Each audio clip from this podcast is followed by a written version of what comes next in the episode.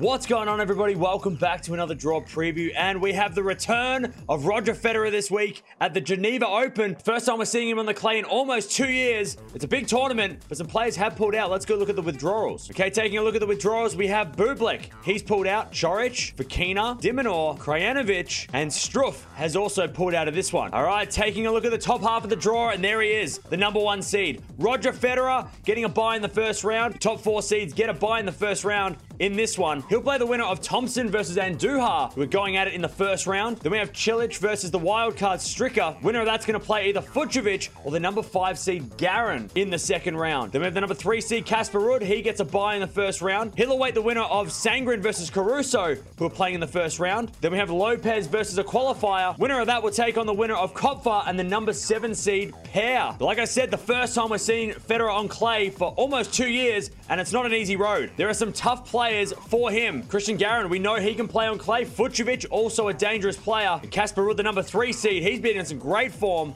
on the clay in the last 12 months. The players to watch out for, obviously we're watching for Federer, Casper Ruud as well. Like I said, Fucsovics and Garin, those two players are very, very dangerous on clay and could be meeting Federer in the quarterfinals, so watch out for them. Bottom half of the draw now, we've got the number 8 seed, Mannarino. He takes on the wildcard Cazaux in the first round. Winner of that match takes on either a qualifier or Reilly Opelka, who had a great week in Rome last week, so he's in a little bit of form. Then we have Fernando Verdasco. He takes on a qualifier in the first round. Winner of that match takes on the number four seed Dimitrov in the second round. Then we have the number six seed Fognini taking on Pella. Winner of that takes on the winner of Montero and Gera in the second round. Then we have Travaglia versus a qualifier. Winner of that takes on number two seed Denis Shapovalov. So the players to watch out for in this one, obviously you got to watch out for Shapo. Almost beat Rafa last week in Rome. Had a couple of match points. Couldn't get the job done, but he is in some form. Also keep an eye on Opelka. Had a great week last week in Rome on the clay, so proving that he can play on clay courts. And I'm also interested to see how Fognini does because over the last few weeks he's dropped in the rankings, but a small tournament like this is made for someone like Fognini. So interested to see how he does this week. So there it is, the Geneva Open, the return of Roger Federer on clay.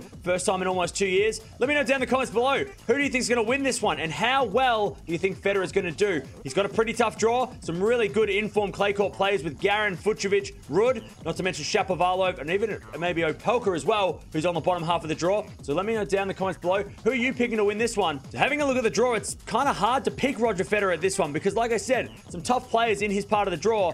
So I'm going to go with the number three seed, Ruud. I feel like he's been the most informed player over the last couple of months on the clay courts, and he's got a pretty good draw. He doesn't have to worry about anyone really until probably the semi-finals where he might play Federer or Garin. So I'm going to go with Casper Ruud to win this one. Again, let me know down in the comments below, who do you think is going to win Geneva? So Federer, he's back next week in Geneva. How well is he going to do?